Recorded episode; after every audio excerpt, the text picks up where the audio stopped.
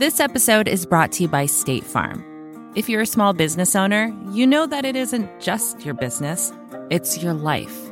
And whatever your business might be, you want someone who understands. That's why you might want to check out State Farm Small Business Insurance. Why? Because State Farm agents are small business owners too, living and working in your community. That means they know what it takes to help you personalize your policies for your small business needs. Like a good neighbor, State Farm is there.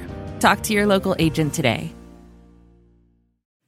At the Coca-Cola Company, Keurig Doctor Pepper, and PepsiCo, some of our bottles can be remade in a whole new way using one hundred percent recycled plastic. New bottles using no new plastic except the caps and labels. Learn more at made to be remade dot org. From CAFE, welcome to Stay Tuned. I'm Preet Bharara. I think this is a mistake. I think by trying to avoid engaging with our deepest disagreements about justice and ethics and morality and the common good, we impoverish public life. We drive ourselves further apart because we don't cultivate the art of listening. Even where we disagree, the art of listening is an important civic art, and we're not very good at it these days. That's Harvard professor Michael Sandel, a man who thinks, writes, and talks all about justice. He lives and breathes it, and he helped me formulate my ideas about justice when I was just a teenager. So far, Professor Sandel has taught some fifteen thousand students, and I was one of them. Sandel's writings on age-old moral and civic issues have been translated into twenty-seven languages. He was even dubbed the most influential foreign figure of twenty eleven by China's Newsweek. Today, Professor Sandel joins me to discuss his life's work, which happens to center on the themes that drive this show: justice, ethics, and democracy. I'll tell you why I wanted Professor Sandel to join me specifically for this episode in just a moment. That's coming up. Stay tuned. This fall, Stay Tuned is going back on the road, and we're headed to three new cities: Denver, Atlanta, and Detroit. I'm lucky to have some wonderful guests joining me for the fall twenty nineteen Stay Tuned tour. Shannon Watts, founder of Moms Demand Action, Dana Nessel, the Attorney General of Michigan, and former acting Attorney General Sally Yates will be in Denver on October twenty-fourth, Detroit on November twelfth, and Atlanta on December fourth. Head to cafe.com slash tour now for tickets. Hope to see you there. Today's show marks the one hundredth episode of the Stay Tuned podcast. That means we've had more than one hundred guests on the show talking about their dedication to justice, fairness, and democracy. So we went back into the archive to see what some of our past guests had to say about what justice means to them. You might recognize some of them, like Bryan Stevenson, founder of the Equal Justice Initiative, or C N N international correspondent Christiane Amanpour. I also discussed justice and fairness with presidential candidates Julian Castro and Pete Buttigieg, conservative columnist George Will, Broadway's Heidi Schreck, and my N Y U colleagues Michael Waldman and Rachel Barco. We found that the pursuit of justice is something that crosses all fields. Take a listen. How do you define justice, what justice is? Gosh, it's a good question. Treating everybody equally and with dignity. One of the first things I learned was do unto others as you would have done unto you. I still carry that as a bedrock for how to measure justice. A balance of how somebody is treated. People need justice. And for me, there's a difference between law and justice. Law says if you don't file a petition within thirty days, you're forever banned. That's not just. That's just law. So we got to figure out what we do to recover from the way in which the law sometimes doesn't achieve justice. Acknowledging the humanity of every single human being and respecting that, the dignity of that, is justice. Justice is the sense that the rules give everybody an equal shot. You try to view each person as an individual entity to be treated equally and respect their dignity. You'll get better outcomes in the world. You don't want to be part of a case where you come to learn that, you know, you got the wrong person and they're, you know, innocent of a crime. That is just a, a horrible circumstance. Your own personal context is second to your professional duty and your professional guidelines. And that's not a hard concept to grasp. But justice is being fair. Justice is giving everybody the opportunity to tell their side of the story. Justice is an unbiased authority weighing in and making a decision on what the outcome should be. That's, to me, is justice. The utilitarian perspective, you know, what you're doing is right or wrong based on uh, how many people it makes better off. And a more Kantian, or some would say Christian, perspective that, that really focuses more on your intention and what you seek to achieve. I think when you're in government, it always pushes you more in a utilitarian direction because you can kind of count up how many people you made better off or worse off. You're certainly held accountable. But I also think values matter, intention matters, why you're doing what you're doing matters. A sense that decisions are made based on facts and the merits of the decision and not based on prejudice or suspicion or emotion. We developed our own four-part definition of social justice, which starts with meeting basic needs, move through the extension of equal opportunities, but also also was willing to say that not all inequalities are unjust, but those that are need to be eradicated. I don't like using the word fair because that's as loaded and conclusory as the term justice itself is. Fundamental fairness is still at play and must be and should be in a confinement setting. It's no less important in a confinement setting than it is on the streets. Do you have a working definition in your head of what justice means? Uh, treating likes alike and unlikes unalike. It's not mine, it's Aristotle's. Simple as that. Simple as that. And I do think that the adjective social does not modify justice in the phrase social justice. I don't know what it's doing there. And so I think there is a very good definition of social justice, uh, which you could just call justice or economic and social justice or economic, social, and political justice, which speaks very, very potently to the modern era. I think it's actually quite hard to do, as we can see. And also, am I fully acknowledging the specific, real, visceral humanness of that other person? Because they are like you and I. They're humans. They're people. Inmates have a fairly good understanding and sense of fundamental fairness.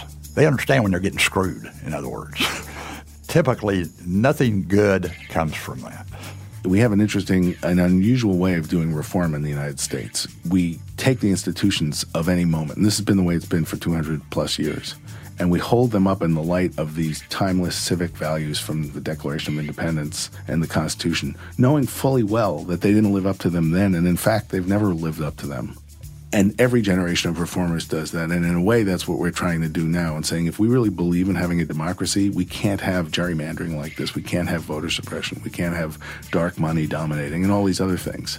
For better or worse, we're very lucky to be able to work on these big issues in, in this crazy and frequently awful moment, but we know that this stuff matters. We should have a certain level of humility in assuming that everything we get is something that we deserve. Understanding that life's lottery assigns us uh, different circumstances and different gifts. To me, it aligns with a very Midwestern intuition, which is uh, we shouldn't believe that we invented ourselves. How do you define justice? Oh, boy. I guess I would say the outcome I would want without having any knowledge of who the parties involved would be, whether I was on either side of that V, it would be the equitable and appropriate result in a case. You know, again, without knowing the identity of anybody that's involved, just looking at the merits and deciding, you know, what people call the Rawlsian veil idea that if you uh, don't look know... At, look at you. Yeah, if you don't know whether or not it would affect you personally, you know, without knowing in advance whether your ox would be gored or not, what do you think the right approach in a given area would be? And I do think it's really important that it be administered without any bias toward the identity of the person. You know, I think in our society where we way too often go astray is in knowing the identity of who's going to be affected. For me personally, that I find to be particularly egregious, it's really targeting particular kinds of people, whether it's the color of their skin, the country that they come from, and it skews decisions. And I think if we could not know who's going to be affected and just kind of look at the merits of whatever the issue is before us, we get better outcomes that way. I just believe you have to stay hopeful. I actually think that hopelessness is the enemy of justice. You know, injustice prevails where hopelessness persists. I think hope is our superpower. If I've had any ability to do anything, it's because I've been willing to hope for things that haven't been seen yet, and I'm going to continue with that. You're either hopeful or you're the problem. There's no real middle ground. And we have to keep pushing, keep wanting more. More mercy, more compassion, more justice, more opportunity. That's what animates my work. Just a few of the inspiring guests I've had on the first one hundred episodes of Stay Tuned. I hope we'll find some more answers from the next one hundred. After my conversation with Michael Sandel, I'll tell you how I think about justice. But first, let's get to your questions. That's coming up. Stay tuned.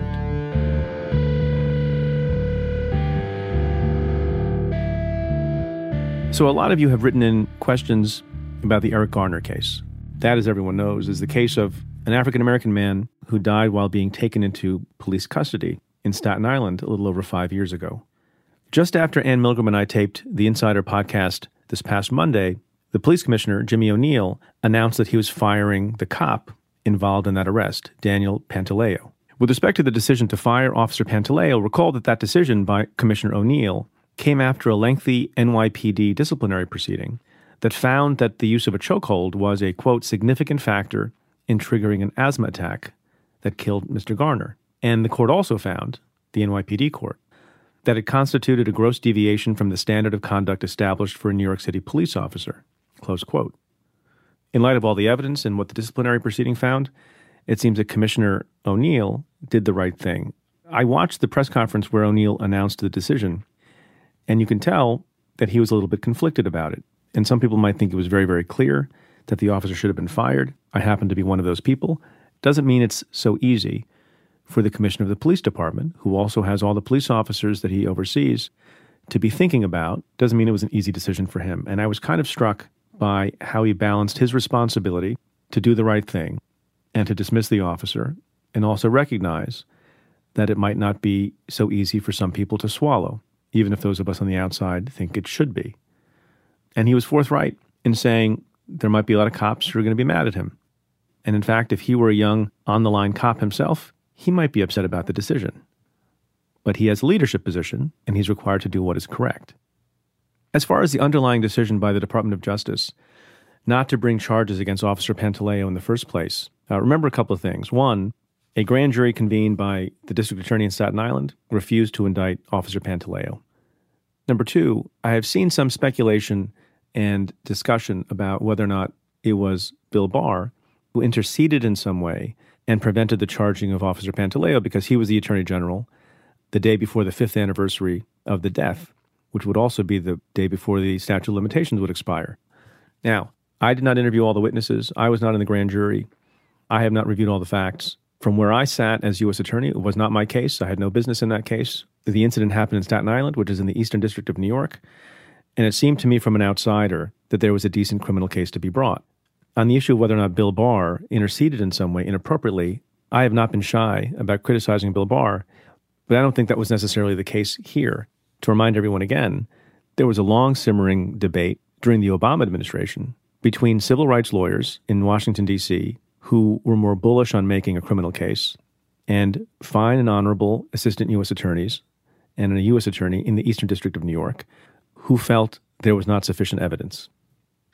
And that concern by Eastern District of New York prosecutors must have come from their understanding of the very high standard in the statute eighteen U S C two forty-two that requires that the officer violated the law willfully. And they clearly must have looked at testimony from the officer, who testified that he feared for himself that he would be pushed through a window. He did not intentionally apply the chokehold. They probably took all that into account and thought it would be difficult to establish, beyond a reasonable doubt, the willful element of that statute. Other reasonable people, who I respect and who I know from my time as U S attorney, felt otherwise and thought a case should be brought. The point of that is only to say that in this particular case, I believe the Eastern District prosecutors concluded that there was no initial chokehold. Ultimately, there was a chokehold applied for about seven seconds.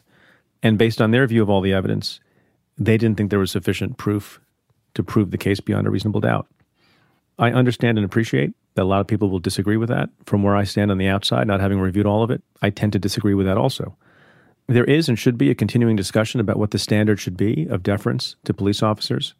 The state of California has adopted a new standard in recent days as to what deference is to be accorded to police officers, and whether the law should allow deadly force or certain kinds of force if a police officer reasonably fears for himself or his safety, versus a standard that would be higher and require force only to be used when necessary to prevent harm. These are all murky standards, but they can vary in degrees of difficulty to prove. That will be something that both federal prosecutors and state prosecutors and governors around the country will continue to debate and to analyze and to think about. For now, Daniel Pantaleo, I think, has some right of appeal, but it seems, given all the circumstances, the commissioner made the right decision. Hi, this is Laura from Connecticut. Loved your book. Uh, loved listening to your podcast. I'd like to ask you to explain how Mitch McConnell has so much power to block all kinds of H R one, um, the the Russian hacking bills, the the, um, the the gun bills from the House. Every time there's a bill that you think is going to be a good bill, suddenly Mitch McConnell has blocked it. I don't understand why the other senators don't do something about it. Thanks. Bye. Hi, Laura. Thanks for your question. You're going to be maybe disappointed with my with my answer, but this is the consequence of a Senate Majority Leader who doesn't agree with you on various things. It happens to be true that even a president of the United States can't pass laws, can't get things done outside of an executive order unless he has both houses of Congress who will agree to move forward with legislation. And the Senate Majority Leader is a very, very, very powerful position. You have in the current leader, Mitch McConnell, someone who a lot of people think is especially not in tune with what a lot of Americans want. In particular, I'm referring to common sense gun legislation, including background checks, which, as I saw this morning, in one poll, eighty-nine percent of Americans agree that there should be universal background checks before you can purchase a firearm. So the question is, what can people do about it? Well, there's not a lot that the senators can do in a minority. Uh, the first thing you can do about it is make sure that you are mobilized and make sure that your fellow countrymen are mobilized to vote in a particular way so that there will be a new Senate Majority Leader in twenty twenty. Lots of people think and believe, if they're Democrats, that it will be an important victory for a Democrat to succeed Donald Trump. That's all well and good, if that is your view. But as people are also pointing out, that's not the end of the ballgame. If you have a Democratic president elected in twenty twenty and Mitch McConnell remains as intransigent as he has been and continues as the Senate Majority Leader in the majority, lots and lots of things that you would hope a Democratic president would advance through legislation will not come to pass. Now, with respect to gun legislation, uh, there is pressure to be brought to bear on the Senate Majority Leader, namely the President of the United States. He has not seen fit so far on issues that are, I think, important, on which there's a lot of consensus, like universal background checks, to do that. He's giving Mitch McConnell a certain amount of cover on that. In addition, Uh, he and Mitch McConnell probably have a pretty good bond on the one thing that a lot of conservative voters care a lot about, and that's the appointment and confirmation of conservative judges to the federal bench. It seems that Mitch McConnell's days of blocking judicial nominees ended with his obstruction with respect to Merrick Garland, who should have been on the Supreme Court. By the way, this is another reason why, at the same time people are paying attention to the Democratic debates and focusing on the upcoming primaries, there is a call for some people who are running for president, who are not advancing much in the polls, to drop out of those races and run for the Senate. Because if you really want the country to change direction and you really want some things to pass that you believe in, it will take more than just the next president. This question comes from Twitter user with handle N A C B nineteen eighty-one, who says, at Preet Bharara, tell me what you think of Blinded by the Light movie. I assume you'll be watching. Hashtag Ask Preet. So I did go see the movie. For those of you who are not familiar, it's a movie Uh, out of the U K about a young teenage South Asian man who falls in love with the music of Bruce Springsteen. Uh, and that love of music helps him figure out his own life while he's in a rebellious stage in a strict household. Nothing for me to identify with, right? uh, I was actually unable to make the premiere of the film at the Stone Pony in Asbury Park, New Jersey, but did catch it this past weekend, took my two boys, and it was great fun. Whether or not you like Springsteen, well, first of all, if you like Springsteen, you will love the movie because there's a lot of his music, various renditions of his music, characters in the movie singing his music, uh, and there's a lot of great fun scenes. But it also has a pointed side about a young guy who's as, about as far away and as different from Bruce Springsteen as you might imagine, who nonetheless feels that Bruce's music spoke to him. And I think that's what a lot of people feel about Bruce's music, that it speaks to them. And to see it through the eyes of this young Pakistani boy was a real treat. Go see the movie. They're not paying me. This is not a paid endorsement, but I think you'll enjoy yourself. Hey, Preet. This is Michaela calling from Canada. Um, I'm about to start law school in a few weeks, and I'm feeling quite overwhelmed and nervous. In an effort to stay positive, I was wondering if you could share a funny or memorable story from your time in law school that you look back upon and smile. Love the show. Thanks. Hey, Michaela. Congratulations on law school. I know you're overwhelmed. It's an overwhelming feeling to go to law school. I felt overwhelmed also. So here's my one piece of advice. I mean, I have a lot, but we have limited time. And it's very simple. So you should obviously study hard. You should obviously pay attention. You should obviously make connections with your professors and, and your fellow classmates. But you should also remember to have a good time. you should also find moments to have fun. Um, I'll tell you one quick story about uh, how you can be dragged down by people who think that law school is only about work, only about studying. That's important, but it's not everything. It was in my second year. My best friend from law school, John, uh, we were working in the law review on a Tuesday evening, and we were talking about where we were going to go out because we had something to celebrate. And we're talking about which bars we might go out to celebrate at when a fellow classmate of ours on the law review looks at us and literally, like a character from a movie, frowns and says, "What are you guys talking about? It's Tuesday night. You should be studying." And I said, it's it's John's twenty-fifth birthday. We're going to go out and celebrate John's twenty-fifth birthday. And he looked at us disdainfully again. "I can't believe you people would go out on a Tuesday night." And you know what? We did. And I ended up doing fine. So celebrate your friends' birthdays. Celebrate your own birthdays. Have some fun. Watch some movies. Study hard, but don't forget to play too. My guest this week is Professor Michael Sandel. When I saw episode number one hundred coming up, I couldn't think of any guest more qualified and meaningful to speak about issues of justice than my freshman professor, Michael Sandel. He has dedicated his life to exploring the concept of justice in and out of the classroom. Sandel teaches political philosophy at Harvard College.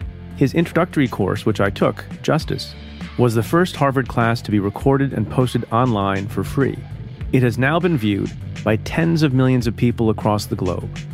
We talk through one of the quintessential philosophical scenarios, why Sandel thinks public discourse today is empty, and the consequences of meritocracy. That's coming up. Stay tuned. Stay Tuned is supported by SimpliSafe. Did you know on average it takes police forty-five minutes to respond to a home security alarm? When a home security system is triggered, the police often assume it's a false alarm and the call goes to the bottom of the list. But not with SimpliSafe Home Security. SimpliSafe has video verification technology that helps police get to the scene up to three point five times faster, making their average response time just seven minutes. That's just one reason why SimpliSafe Home Security is so different. SimpliSafe also protects every door, window, and room with twenty-four seven professional monitoring starting at just fifteen dollars a month. Their prices are fair and honest. No contract, hidden fees, or fine print. And they've won a ton of awards, from C net to the New York Times Wirecutter. Visit simplisafe dot com slash Preet. You'll get free shipping and a sixty-day risk-free trial. Go now and be sure to go to simplisafe dot com slash Preet so they know our show sent you. That's simplisafe dot com slash Preet. This episode is supported by ZipRecruiter. Hiring is hard. There's one place you can go where hiring is simple, fast, and smart, where growing businesses connect to qualified candidates. That place is zip recruiter dot com slash Preet. ZipRecruiter sends your job to over one hundred of the web's leading job boards, but they don't stop there. With their powerful matching technology, ZipRecruiter scans thousands of resumes to find people with the right experience and invites them to apply to your job. As applications come in, ZipRecruiter analyzes each one and spotlights the top candidates so you never miss a great match. ZipRecruiter is so effective that four out of five employers who post on ZipRecruiter get a quality candidate through the site within the first day. And right now, my listeners can try ZipRecruiter for free at this exclusive web address, zip recruiter dot com slash Preet. That's zip recruiter dot com slash P R E E T. zip recruiter dot com slash Preet. ZipRecruiter, the smartest way to hire. And speaking of hiring, I'm looking for an experienced audio producer and editor to join the team at CAFE. That's the company that brings you Stay Tuned and the CAFE Insider podcast. If you're passionate about law and politics and thrive in a startup environment, this is the job for you. Email your resume and cover letter to submissions at cafe dot com. That's submissions at cafe dot com.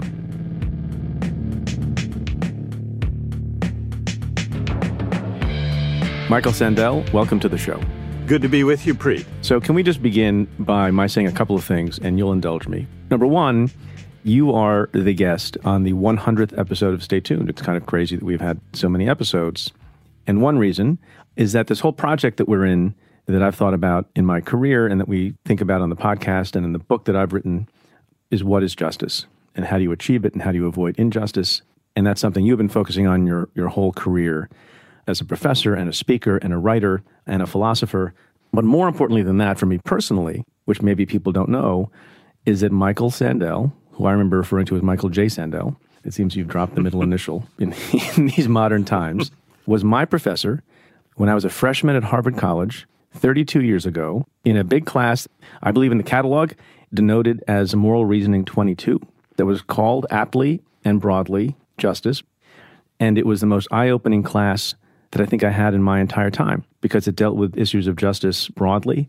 And you're one of the most influential teachers I've ever had. I talk a lot about a high school teacher, Missus Tomlinson, who had a big impact on me. Uh, and even though you would not have known it because it was a very large class, nine hundred to one thousand people, Professor Sandel caused me to start thinking about things that then became what I would think about for the rest of my career. And I can literally remember things that you said verbatim from the stage at Sanders Theater, which I can say about almost no other teacher or professor I ever had. So for all those reasons, it is a tremendous honor. You're, you're a little bit my Doctor Frankenstein, so thank you. Well, Preet, it means so much to me, what you've just said, and having followed your career with such admiration, I really feel honored and privileged to have been there, uh, well, been there at the start, I suppose. And I'm especially honored to be with you on this one hundredth anniversary of your podcast. Thanks so much for having me. So going back to what the enterprise is that you've spent time on in, in your way and I have in my way about what justice is, it's a hard thing to define. Maybe we'll figure out a way to, to talk about definitions of that during the course of this show. But it seems to be one of those things is education, that an understanding of justice has to begin with some education, and which is why the class that you taught that I was in as a lowly freshman was so influential. And I ended up the rest of my college career studying political and moral philosophy. I wrote my thesis in part on John Rawls, in part on your communitarian writings. You then end up abandoning that later in life. I haven't really gone back to the philosophical bookshelf very much in the last twenty years as a practicing lawyer and a practicing prosecutor.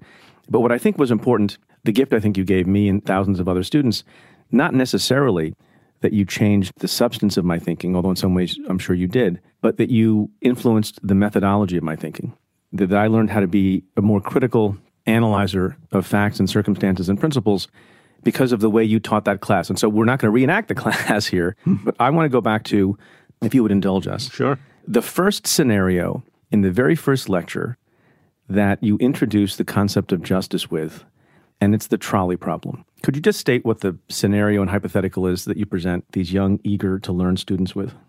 We began with the story of a trolley car driving down the track, and the brakes were out, and there are five workers working on the track who will die if the trolley hits them. Off to the sidetrack, there's one worker, and the question, the first question, is what is the right thing to do? You're the trolley driver, the brakes don't work. All you can do is turn the steering wheel. Do you turn onto the sidetrack, knowing you'll kill one but save five? And your answer at the time, Preet, was? I, I'm, I'm sure. I remember, wow, this is an interesting way to start a class. um, I, I didn't know that we were going to have sort of mini polls throughout the class, which you do. It's very participatory, even though there's nine hundred people in the room. Sure. And I am quite sure that I said, well, you turn the steering wheel and you kill the one because it's better to kill one than five, which I think is the majority answer when you ask this every year. Yes, absolutely, the overwhelming majority. And then the follow-up scenario was meant to test that principle, a sensible principle, save five lives even at the cost of one. The follow-up was, suppose now you're not the driver of the trolley car, but you're an onlooker standing on a bridge over the trolley track. Trolley comes down, same scenario.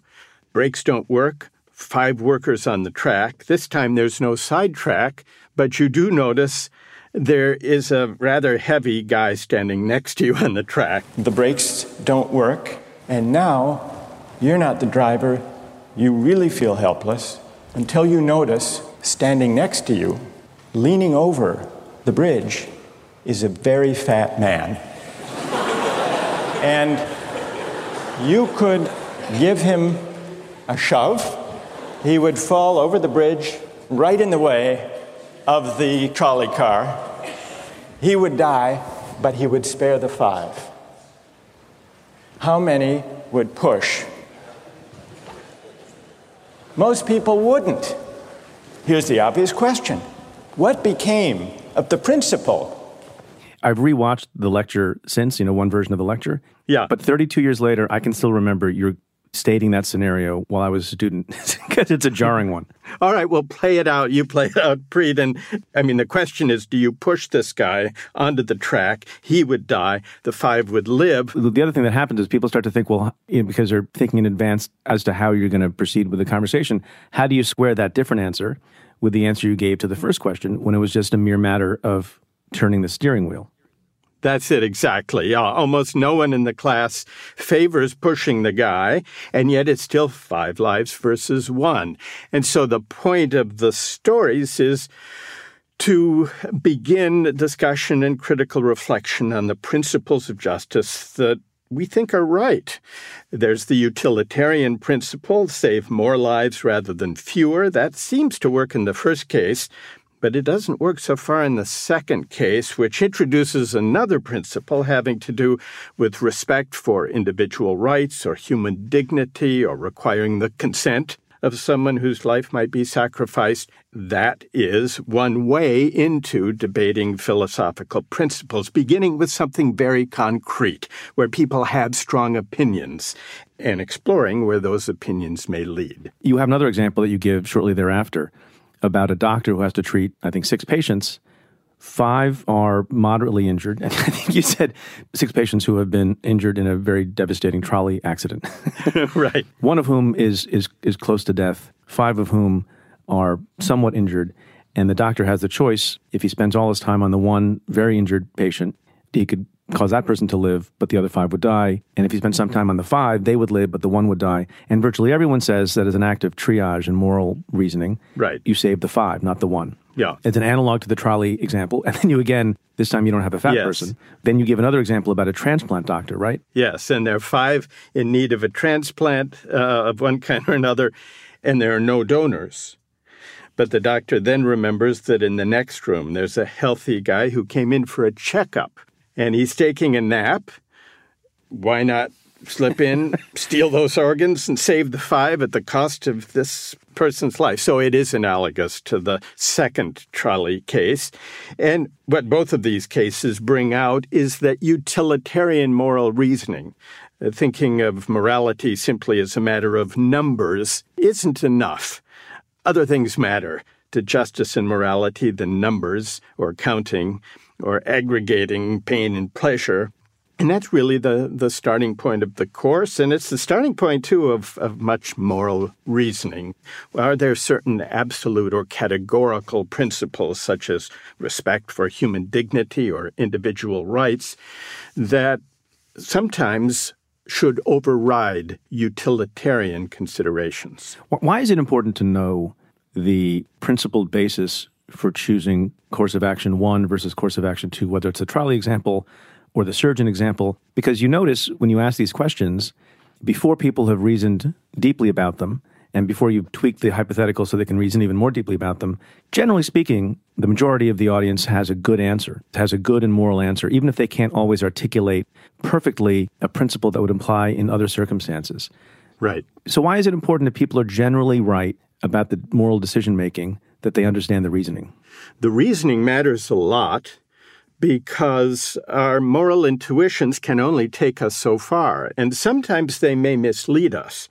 So this matters to education because it seems to me that one of the main points of a liberal arts education and education in the humanities is really to figure out what we believe and why. And for that project, our moral intuitions, our first impressions matter. They're a starting point for reasoned reflection, but they're not necessarily the final destination. We have to figure out moral reasoning consists in bringing into alignment our judgments in particular cases, our opinions about what to do, and the principles by which we live or believe we should live if we think about it. So this, I think, is what philosophy is fundamentally about, figuring out what we believe and why. I also think it matters to a healthy civic life, that citizens be able to engage in this kind of deliberation and debate. It's also a method of persuading other people, as opposed to just using examples. Reasoning matters, right? It does. It's a matter of persuasion, and doubtless you've found this and displayed this in the courtroom. that it's very difficult to persuade people unless one can first identify what they think is the right thing to do and why they believe that, because otherwise it's very difficult to really connect with the principles of people with whom we may disagree. So can I tell you a thing that I've thought about a lot? Yeah. And maybe you encounter this with other students who you've run into again years later. So I found college to be fascinating, and I found the depth of the debate on social and moral questions, and it was one of the things that I studied, endlessly fascinating. And when you talk about what we would now call hot-button political issues, I guess they were hot-button then also, like abortion. Yep. These are among the issues you talk about in the class later. The death penalty, affirmative action, I guess in more recent times, marriage equality. I remember debating those things with fellow students and other folks and with professors and T As, sometimes into the evening. Yeah. And we got into basics and we really had at it on the fundamental question, you know, is the death penalty okay or not? Is abortion justifiable or not? And I found that later in life, meaning starting in my mid-twenties, there were very few conversations like that that I've had with people because they're difficult to have outside of that sort of early awakening to reasoning and to debate and discussion on a college campus. And also you find, and maybe this is giving up too soon, you find that people's views on these things are pretty much fixed. And so the debates, obviously, about reproductive choice and marriage equality, all those things happen still, but I, I don't feel like they happen at the same fundamental level that people were comfortable with talking about on campus. And maybe that's all inverted now. Maybe I have that all wrong. Does that, does that no, make no. any sense to you? It makes a lot of sense, Preet. One of the, to me, most precious things about teaching undergraduates in particular is I think there is a window in our lives that runs roughly from age eighteen to one's, well, be generous, mid to late twenties, maybe early thirties. There is a window when we are eager to explore what we believe on fundamental questions, and when we're willing to reflect and debate and argue late into the night in a dorm room, as you were describing, you did as a freshman. And somehow, as we get older, maybe it has to do with entering the world of work, that window begins to close. And we don't notice it at first, but unless we are really attentive to preserving our openness to moral and philosophical reflection, we find that before long the window has closed. Our views are more or less fixed, and the debates we have about politics and moral questions and questions of justice are mainly offering views that are already preformed rather than exploring anew. And so this is why I find teaching undergraduates to be a special privilege. The window is still open. There is room for maneuver, philosophically speaking and pedagogically. I, I engage audiences of all ages now in interactive discussions, lectures, debates on these kinds of questions, Preet, but I invariably find, and this is true whether in the U S or in countries, uh, cultures around the world, I invariably find that young people, let's say up to and including in their twenties, tend to be more open in this way. And part of what I think we need to do to make our civic life go better is to try to extend that window, to preserve a certain measure of openness for this kind of reflection and deliberation. Should we begin earlier? Is there a version of your justice class that is or could be or should be taught in middle school, for example? Well, up to a point, and we did an experiment filmed some years after you took the class, Preet. We filmed the entire class and made it available on public television. Now it lives online free for anyone who wants to see it. And a number of middle schools and high schools tell us that they've made use of some of the lectures and episodes. Uh, it's all available free at um, justice harvard dot org. It's also on YouTube for anyone who wants to see. Justice is the name of the course. But I think as a general matter, the best way to prepare students in middle school and beyond, the best way to equip students, elementary school, middle school, even high school, is to make sure that they are exposed to history and literature, because history and literature are concrete.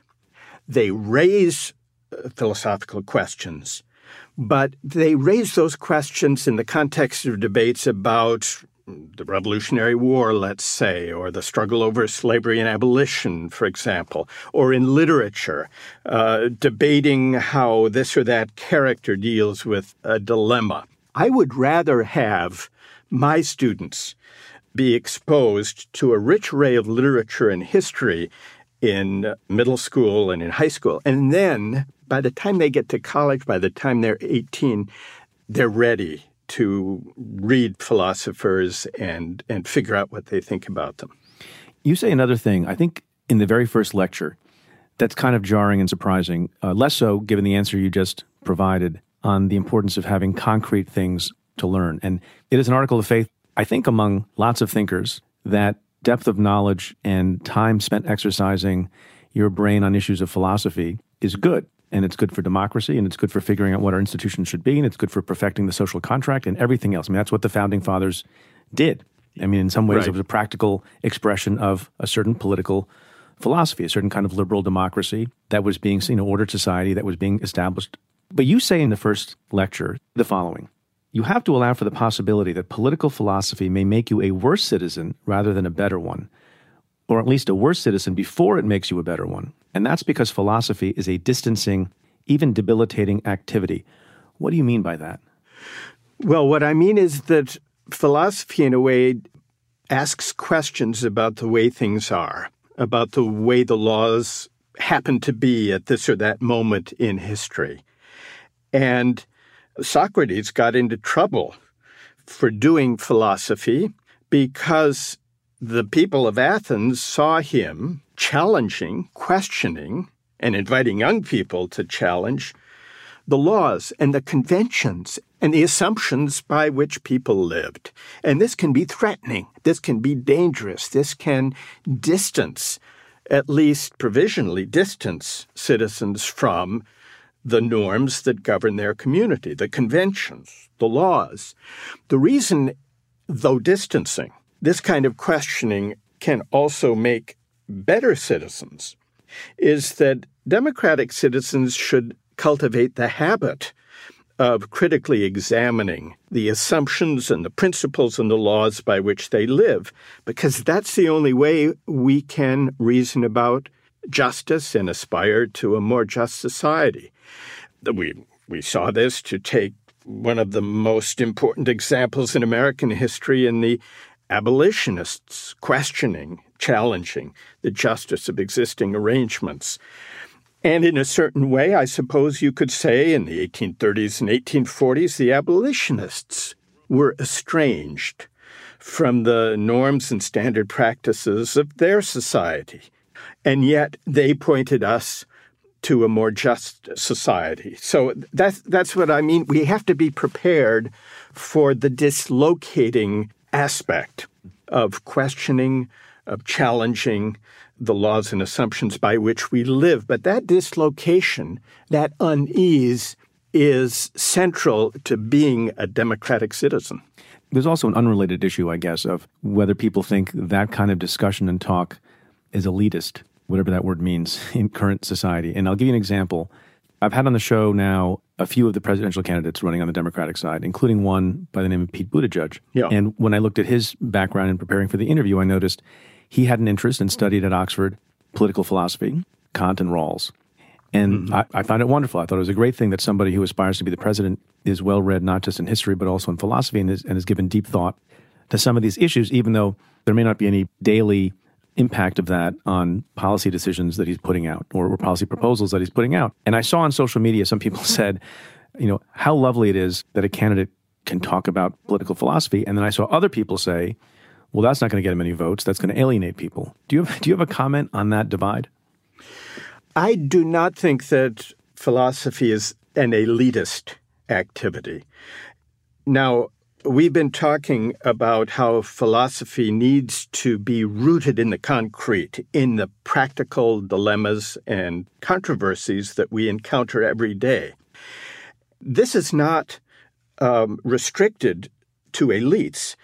Everyone, whatever their social background or job or way of life, everyone encounters hard choices, moral dilemmas, whether in looking at the headlines or in navigating our way through our personal lives. Think of your experience in the courtroom when you seek to persuade a jury. The beauty of the jury system is that it doesn't consist of a group of elites who are there meant to reflect on the case and to be persuaded. What gathers the jury is a very concrete particular case and the question of what to do about it, questions of fact, questions of law, and sometimes questions of values. Deliberation in a democratic society is like that, too. And so I think having political leaders who are alive to the philosophical dimension of public life is a healthy thing, especially if they can connect philosophical principles and ideals to the concrete lives we live and to the arguments they are trying to bring to bear, whether it's to do with tax policy or health care or under what conditions to take the country to war. These are very concrete questions that everyone can have a view about, and yet that draws upon competing philosophical principles. That's why I don't think it's an elitist pursuit.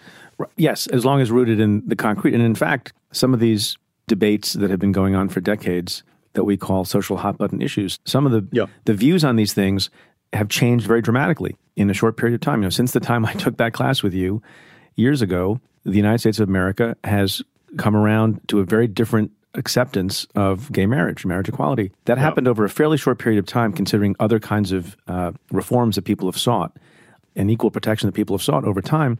And it wasn't done through moral reasoning, it seems. It seems it was done through, you know, people having concrete experiences with the actual suffering and inequality that people were facing by being denied a certain right, and also experience with just meeting other human beings who were different from them and finding that there's a lot more that they had in common with those people than otherwise. Right. And and also true in the courtroom. You mentioned, you know, the arguments you make. A lot of it is through storytelling. Even even now when we're talking about the crisis at the border, we're talking about the immigration policies that relate to deportation, the things that often seem to capture the minds of people are an individual story of an individual person or an individual child. There's a story just in the last couple of days about someone who was deported to Baghdad who had diabetes and who just passed away. And the cruelty of that policy can be debated philosophically, morally, legally, ethically. But the thing that often changes minds is the concreteness of that story. It's true that concrete stories can often persuade us, and this certainly played an important part in achieving same-sex marriage in this country, and it surely has uh, played a part in the immigration debates. The only thing I would add, Preet, is that true persuasion happens when the public mind changes, as it did, just as you say, with surprising speed on same-sex marriage. But I think for the public mind to change, two things have to happen at once. People have to be exposed to concrete stories that move them and help persuade them to rethink their position, whether about immigration or about same-sex marriage. But if they are actually changing their minds about the policy, they are also changing their minds about the principle, even though a moving story may lead them in the first instance to rethink their underlying principles and commitments. I think one of the reasons why the immigration debate is so fraught politically is that our public discourse has failed to address the larger issues of principle that are at stake and that are not easy to solve. And those larger principles include the question, what, if anything, is the moral significance of national borders? Do we owe more to our fellow citizens than to citizens of other countries who may be in need and want to come here?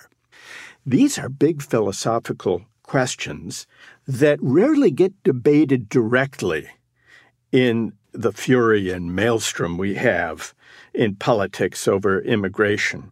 Instead, we're arguing about the wall and about Trump and about this inflammatory language of invasion and uh, how damaging that is.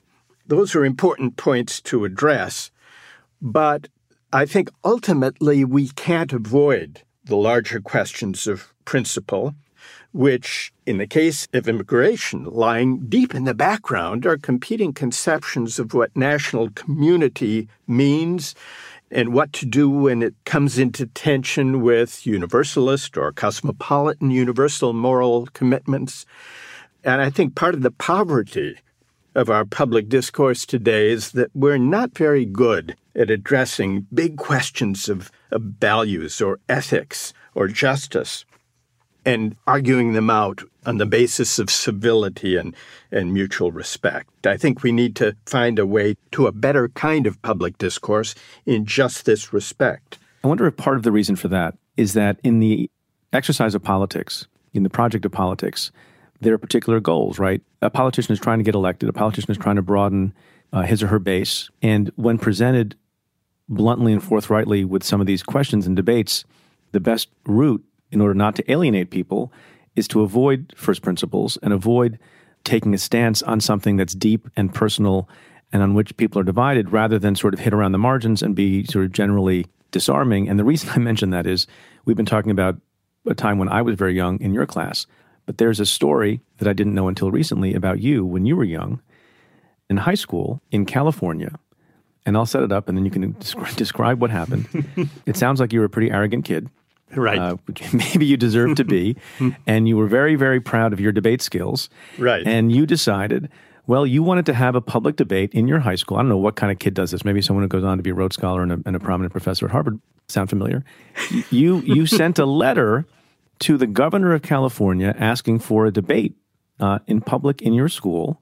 I think that that invitation was declined initially. And then you, I believe you sent the governor a bag of jelly beans. Right. Upon which the governor said yes, and that person was? Ronald Reagan. Ronald Reagan. So you debated, you're a high school senior? Yes. And all of your classmates come to the auditorium, and it's the height of the Vietnam War, and you think you're going to debate and crush Governor Reagan, correct? That is what that is what I thought. I was I was uh, eighteen years old. Yeah. I was a high school debater. I thought a pretty good one, and I didn't have a very high view of Ronald Reagan or, or his forensic skills. He was by then a very prominent figure, a leading conservative voice in the Republican Party. He was governor of California. He had already sought the presidency once and fallen short. But he, it turns out he lived in the district of my high school, which was in uh, Pacific Palisades, California, a suburb of Los Angeles. And so, yeah, I thought this would be interesting. Also, I was fascinated with politics. I was a political junkie. Everyone in my high school was ranged from liberal to left, liberal to left. It was, you know, it was uh, an upper middle class public high school. Uh, everyone there had, you know, long hair at the time. This was nineteen seventy-one. So it was right at the time, as you were saying, Vietnam War, protests against the Vietnam War. Ronald Reagan's views were not shared by, well, by hardly anyone in my high school. It was a high school of twenty-four hundred people. He was for the Vietnam War. We were against it. Uh, he was against the United Nations. We were for it. He was against the welfare state and Social Security. We were, were for those things. And he was also, at that time, against the eighteen-year-old vote, which, of course, we were very much for. So I thought it would be an easy matter to dispatch him in a debate. Mainly, though, I wanted him to come because I thought it would be interesting to engage with him and to have my classmates engage with him on these big political questions. And lo and behold, he came. And how did it go? I, I would say I lost the debate. How did, how did he win the debate? Well, I had a list of the toughest questions and all the issues I just mentioned I could think of, and grilled him one by one. And I can't say that he persuaded any of us to change our minds about these issues, about the Vietnam War or the welfare state or Social Security or the eighteen-year-old vote. But he listened attentively. He displayed a kind of disarming respect, really, and humor, civility. He took us seriously. I think that surprised us. Answered, offering his views, and after I had my go, we opened the floor to questions from the students. The same thing happened. And at the end of the hour, I thanked him. He got into his limousine at the back of the auditorium and went went on back. And we didn't quite realize what had happened. He'd not swayed our views on any of the issues, but I think he did somewhat Uh, change our view of him. We had been inclined beforehand at a distance to see him in, you know, demonized terms almost. And the charm, more than charm, the kind of respect he showed us, I think uh, later, nine years later it turned out, helped him be elected president of the United States, even though he even then did not persuade everyone of his unfettered laissez-faire approach to economics and the various other, some of the hardline positions he had. And so that was really a, a telling lesson in politics. What does that say about the ability to get underneath things and to make progress in exposing why somebody's positions may be wrong in public debate? Because the questioning is not enforced by a judge. It's open, public, square. And I right. often wonder if you have a charming, talented politician who knows how to be respectful and can state the reasons they have for their positions, even if you disagree completely. It's basically a recitation of reasons, and the other side recites their reasons. You don't get anywhere, and that's kind of an impasse. And is that is that how it's supposed to be? Well, it was an impasse in the sense that we were not persuaded of his views, and I suspect, because the eighteen-year vote did come into effect, I suspect very few of the twenty-four hundred people there ultimately voted for him, very few. So you could say it was an impasse, but some learning took place.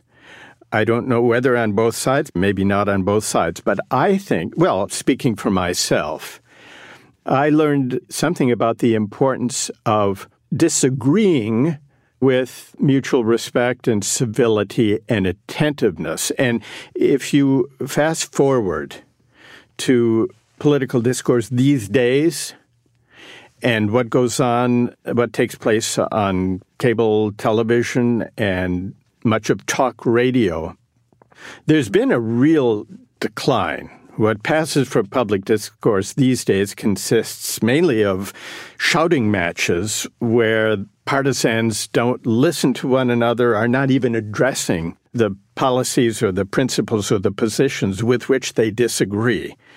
And I think this has contributed to the frustration that so many people have about mainstream politics in, in the U S and in democracies around the world. The hollowness, the emptiness of public discourse. If I could just add one thing about that hollowness, sure. Preet, it goes back to something you said a moment ago. We do have a tendency to try to avoid controversial moral questions or ethical disagreements in politics. Politicians have that tendency, and we as ordinary citizens have that tendency, because we know that in pluralist societies, people disagree about ethical questions. It's as if we think that we would find our way to a more tolerant society if we could just steer clear of questions of moral principle, big conceptions of justice or the common good. But I think this is a mistake. I think by trying to avoid engaging with our deepest disagreements about justice and ethics and morality and the common good, we impoverish public life. We drive ourselves further apart because we don't cultivate the art of listening. Even where we disagree, the art of listening is an important civic art, and we're not very good at it these days. You know, we have one solution: podcasts. Podcasts. There you go. I think there is hope. We're trying a little bit. There is hope in podcasts, Preet, as you uh, now uh, uh, at the one hundredth anniversary podcast have demonstrated. I'm going to ask you an impossible question about what advice you might give to people when they're considering whether or not something is just. And there's lots of different areas where the issues of justice and fairness come in. In the criminal justice realm, economic policy, distribution of wealth is part of economic policy, decisions to go to war, healthcare, all sorts of things. What's your advice to the average person who may be listening when they're trying to decide, is it right or just that a particular corporation does or does not pay taxes? Or is it right or just that a police officer was not arrested after an incident where a young unarmed black person was killed, or any one of a number of things, tariffs or anything else, right, that, that have a moral dimension? What questions should people ask themselves in judging, is that fair or not? Right. Is that just or not? Well, on one level, I think there's no single answer to the question you've asked, Preet. There's not an answer if you if you're looking for a formula. Some some philosophers of the past have thought it that a formula is possible. For example, the utilitarians, whom we discussed at the outset, said there is a formula. The right thing to do, the just thing to do, is whatever maximizes the overall balance of pleasure over pain, happiness over suffering. So if the utilitarians are right about that, then for all of the questions you just mentioned, that's the way to decide it. But I think it's a mistake. I think moral reasoning by plugging in formulas of that kind, I think that's misleading. So the advice I would give to people who are wrestling with questions of justice and injustice, trying to formulate their views, is if they can, to engage in discussion and deliberation and debate with those who disagree with them, at least in their first impression, or if they don't have access to people who hold a view opposite to theirs, or if one hasn't even formulated a preliminary view, to listen to people, if you can find them, engaged in a reasoned debate about the question. And then at least the issues at stake can become clear. Do you think it's possible to decide whether abortion should be permitted or prohibited without taking a stand or making a judgment about the moral permissibility of abortion? There, there are far too few venues for this kind of reasoned deliberation and debate. In this respect, the media is failing us. I also think that higher education needs to do more to provide occasions for students, young people, to do just what you were doing in the dorm with your friends late at night, which is, having been inspired or provoked by a set of challenging uh, cases or readings, to sit and argue it through with people who may disagree with you, who may, like you, be trying to formulate their own views. I think higher education needs to provide more occasions for this. I certainly think that in public life, the media has to provide more opportunities for this kind of reasoned debate about big moral questions that matter. Is there something you would recommend for people to read? Are there texts that form a basis for moral education or moral reasoning? Something people should pick up and read? And they should read all of your no. books, obviously. Well, the one, I mean, if my book's the one to begin with, is my book, Justice, What's the Right Thing to Do, which actually is based on the course you took. Yeah, I know, I know, I've read it. But beyond that, and really one of the points of the Justice course and the Justice book is to invite people to read some of the famous philosophers of the past, going all the way back to Socrates or Plato, who wrote up the dialogues of Socrates. That that might be the best place to start. It's interesting that here we've been talking about how philosophy needs to be rooted in the concrete, in the everyday.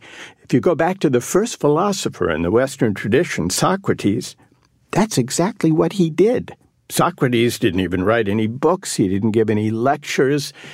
Didn't have any uh, TED Talks or, or YouTube lectures. He mostly tweeted, I think. Well, he did the, uh, well, it's not the equivalent, I suppose, of tweeting. He wandered the streets of Athens and encountered citizens, ordinary citizens, not fellow philosophers, and asked questions. questions about the meaning of justice, the meaning of truth, the nature of the good life, but concrete questions. Does might make right, for example? And he got into disputes and arguments and debates, and he drew other people into it as if in a dorm room. And that's how philosophy began. It emerged from everyday encounters. Now, Socrates was pretty good at posing and framing these encounters with the everyday, at asking the questions. But this rootedness in the concrete is captured in Socrates' dialogues, uh, which Plato wrote up and really made the foundation of philosophy in the Western tradition. So that might be a good place to start. You're working on a new book as we speak called The Tyranny of Merit. And that's an interesting question that relates to profound justice issues for lots of folks. And I'll just remember one more thing you did in that class thirty-two years ago that stuns me still. Here we are, about one thousand freshmen at Harvard College, a pretty hard school to get into. And the relevance of that is in the question that you asked. You asked the audience of students, raise your hand if you're firstborn in your family. Right. At least in my class. About three quarters of the kids raised their hand. Yeah. What is the random chance that any particular group of one thousand people would be the firstborn? Right. It, it is an experiment that we did then and, and I did subsequently, and the result was always the same. And the reason for asking that question, and the reason that all these hands going up is so striking, is that students who get into a place like Harvard tend to think, I got in thanks to my own effort. It was my doing that I landed here, and therefore I deserve whatever benefits flow from my admission. We often forget the elements of contingency and luck and good fortune that enable us to have the various opportunities that come our way in life. And so this question, this experiment, was a way of prompting students to reflect on that question. What is the role of my own doing in gaining admission to Harvard College? And to what extent were elements of luck and good fortune a factor? This is a question that I think we need to ask as a wider society. What I'm writing about in this new book that you've asked me about, Preet, is why is it that in recent decades, the successful in our society seem deeply to believe that it's all their doing to have landed on top, whether that means success in terms of money or power or prestige or recognition? There does seem to be in recent decades a growing sense that those who succeed deserve their success, that it's their own doing, that they're not indebted to the grace of God or the luck of fortune or favorable family circumstances or the place where they were born and grew up. And I think this overweening sense that the successful deserve to have landed on top actually has had a corrosive effect on the sense of community, the sense in which we are all in this together. If the successful believe it's all they're doing that they landed on top, I think they're less likely to care for those less fortunate than themselves. And those who land on the bottom or who struggle to make ends meet may, may become resentful of this attitude. And I think this resentment animates a lot of the populist anger and backlash against elites. And that's what I'm trying to sort out. That's a very profound point you make. And I want to read to you something you've written along these lines, and which will get us to segue to the inevitable discussion about Donald Trump. And you have written on this issue of meritocracy, one of the deepest political divides in American politics today is between those with and without a college degree. And if you look at the polling, that also represents one of the sharpest divides between people who voted for Trump and people who did not vote for Trump. And then you go on to say, which is an interesting thing for a renowned and longtime college professor to say, quote, liberals and progressives have so valorized a college degree, both as an avenue for advancement and as the basis for social esteem, that they have difficulty understanding the hubris a meritocracy can generate and the harsh judgment it imposes on those who have not gone to college. And then you say, such attitudes are at the heart of the populist backlash and Trump's victory. Right. I think meritocratic hubris is a big part of what's generated the resentment that led to Trump. It's easy to forget that most Americans do not have a college degree. Uh, only about one in three have a four-year college degree. Two-thirds of Americans don't. And so if we begin to conduct our public life as if social esteem were dependent on a college degree and all of the attitudes uh, associated with that, that neglects two-thirds of the country. I think that a lot of the anger and resentment against elites that fueled the election of Trump in the U S, it's also true of Brexit in Britain and authoritarian populists who have found success in other democracies. I think a lot of the anger has to do with the sense that elites are looking down on ordinary working people and that the dignity of work, work in the ordinary sense, people who make things and who perform useful services in their, their communities, that the dignity of work has been eroded.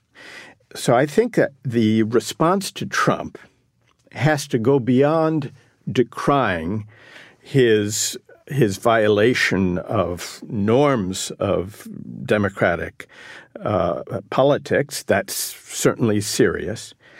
There's the racism and xenophobia, and that provokes outrage, and rightly so.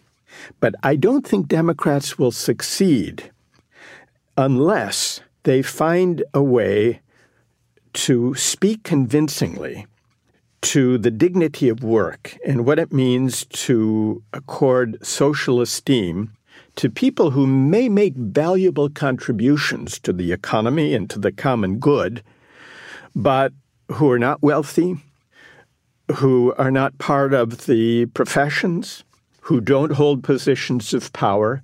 There is a legitimate grievance buried in all the ugliness associated with uh, support for Trump.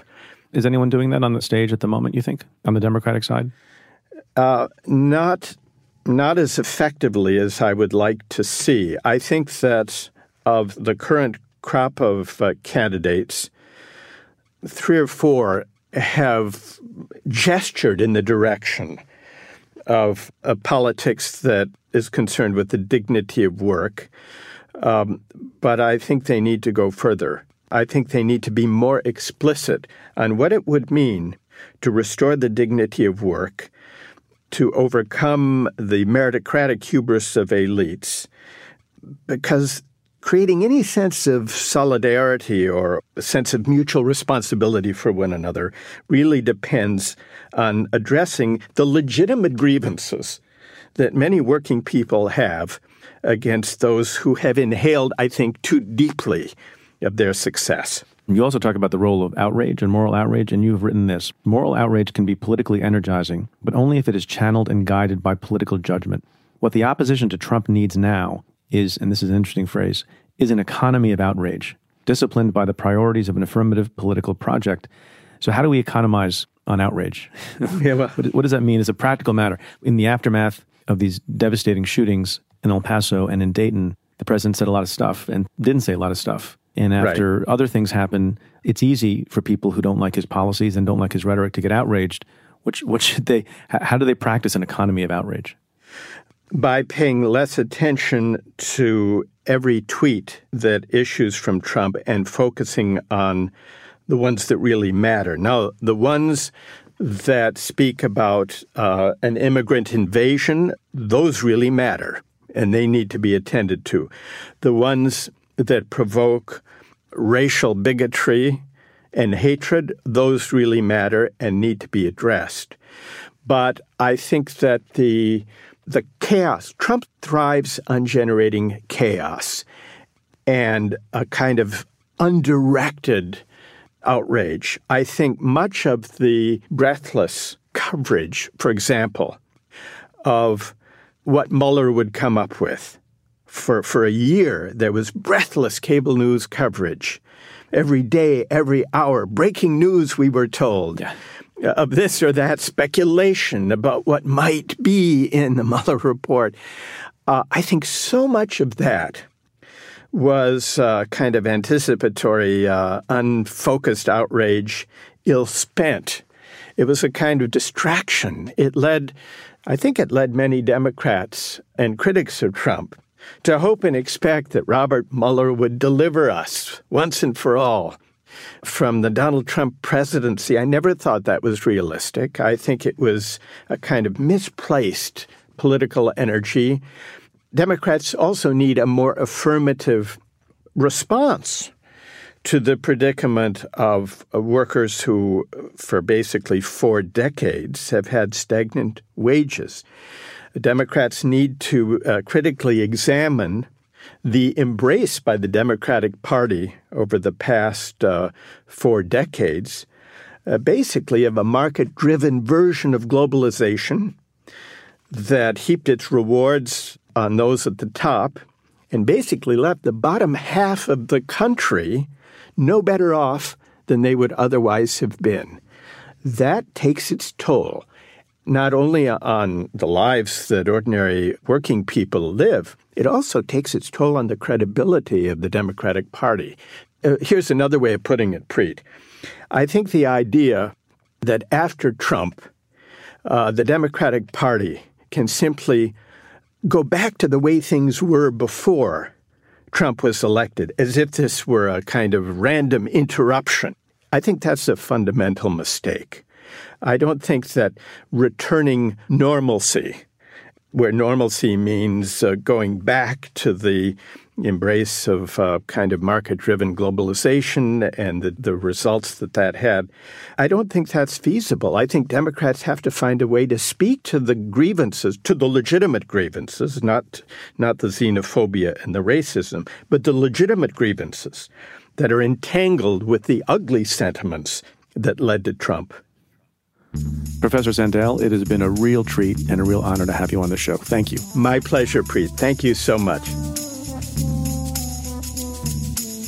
The conversation continues for members of the CAFE Insider community. I talk with Professor Sandel about the global hunger for intellectual discourse, why he's reached celebrity status in China, and Sandel's call for progressive patriotism. To get the Stay Tuned bonus and the exclusive weekly CAFE Insider podcast, go to cafe.com slash Insider. That's cafe.com slash insider.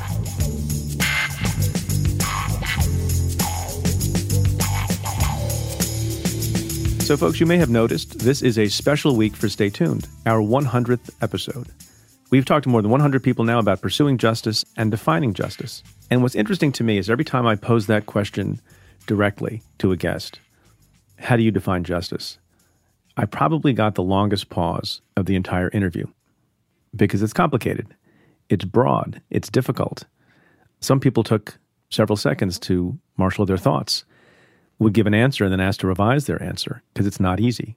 Michael Sandel, our guest today, has spent a lifetime trying to define conceptions of justice and add content to theories of justice that have been around for centuries, in fact, millennia. As I say in my own book, which has the word justice in the title, justice is a broad and hazy subject. It is one of the most elusive and debatable concepts known to humankind, and disagreements over its meaning have spawned revolutions, religions, and civil wars. So the question, what is justice, is an almost impossibly difficult question to answer. A slightly different question, and a more easily answerable one, is how does justice come to pass? How is justice achieved? And how will people come to believe that justice has been done? People will regard a result as just if two things are true. If they regard the process leading to it to be fair, and if they believe the people responsible for it are fair-minded. So justice is about process. The reason I titled my book, Doing Justice, using a verb, is because justice is something that is an ongoing thing, that it is defined by the features of process, fairness, and rights, and notice, an opportunity to be heard, and being equal before the law, and not being treated differently. And so that people can see openly and publicly that there's a process that doesn't treat people differently because of their color, or because of their gender, or because of where they're from, or because of their wallet. And all those things need to be enmeshed in the rules, in the laws. So that's one aspect of justice. But the other aspect is equally important, that the people involved in the process are and are perceived to be fair-minded. And the people responsible for achieving justice have to understand that it's not about the result, it's not about the outcome, It's about the fairness of the process, and it's about their own open-mindedness. And it's not about victory. It's not about winning. It's about doing the right thing. I often quote from Clarence Darrow, who said this during one of his summations back in the nineteen twenties. After all, every human being's life in this world is inevitably mixed with every other life. And no matter what laws we pass, no matter what precautions we take, unless the people we meet are kindly and decent and human and liberty-loving, then there is no liberty. Freedom comes from human beings rather than from laws and institutions. Darrow is using the language of liberty and freedom there, but what's he talking about? He's talking about justice. Here's how another famous lawyer put it, which helps me think about the proper definition of justice. This is Judge Learned Hand in a speech from nineteen forty-four, and I would quote this often to the staff and lawyers in my own office. I often wonder whether we do not rest our hopes too much upon constitutions, upon laws, and upon courts. These are false hopes. Believe me, these are false hopes. Liberty lies in the hearts of men and women. When it dies there, no constitution, no law, no court can save it. End quote. Learned Hand also is talking about justice. It's not just the laws that matter, the rules that matter, the regulations that matter. As I wrote, smart laws do not assure justice any more than a good recipe guarantees a delicious meal. The law is merely an instrument. And without the involvement of human hands, it is as lifeless and uninspiring as a violin kept in its case. So, justice is about all the things that my guests have mentioned, and all the things that Michael Sandel talked about, and all the things you read about in books, not just about the law, but also in fiction. But the thing to me about justice is that you need both things: good rules, good laws, and also good people. That's how justice is done. Well, that's it for this episode of Stay Tuned. Thanks again to my special guest, Michael Sandel. Tweet your questions at Preet Bharara with the hashtag AskPreet, or you can call six six nine, two four seven, seven three three eight and leave me a message. That's six six nine, two four, Preet. Or you can send an email to staytuned at cafe dot com. If you like what we do, rate and review the show on Apple Podcasts. Your reviews help new listeners find the show. Stay Tuned is presented by CAFE. The executive producer is Tamara Sepper. The senior producer is Aaron Dalton. And the CAFE team is Carla Pierini, Julia Doyle, Calvin Lord, Vinay Basti, and Jeff Eisenman. Our music is by Andrew Dost. I'm Preet Bharara. Stay tuned. When a home security system is triggered, the police often assume it's a false alarm, but not with SimpliSafe Home Security. SimpliSafe has video verification technology that helps police get on the scene up to three point five times faster, making their average police response time just seven minutes. And twenty-four seven professional monitoring starts at just fifteen dollars a month. Visit simplisafe dot com slash preet to get free shipping and a sixty-day risk-free trial. That's simplisafe dot com slash preet. simplisafe dot com slash preet.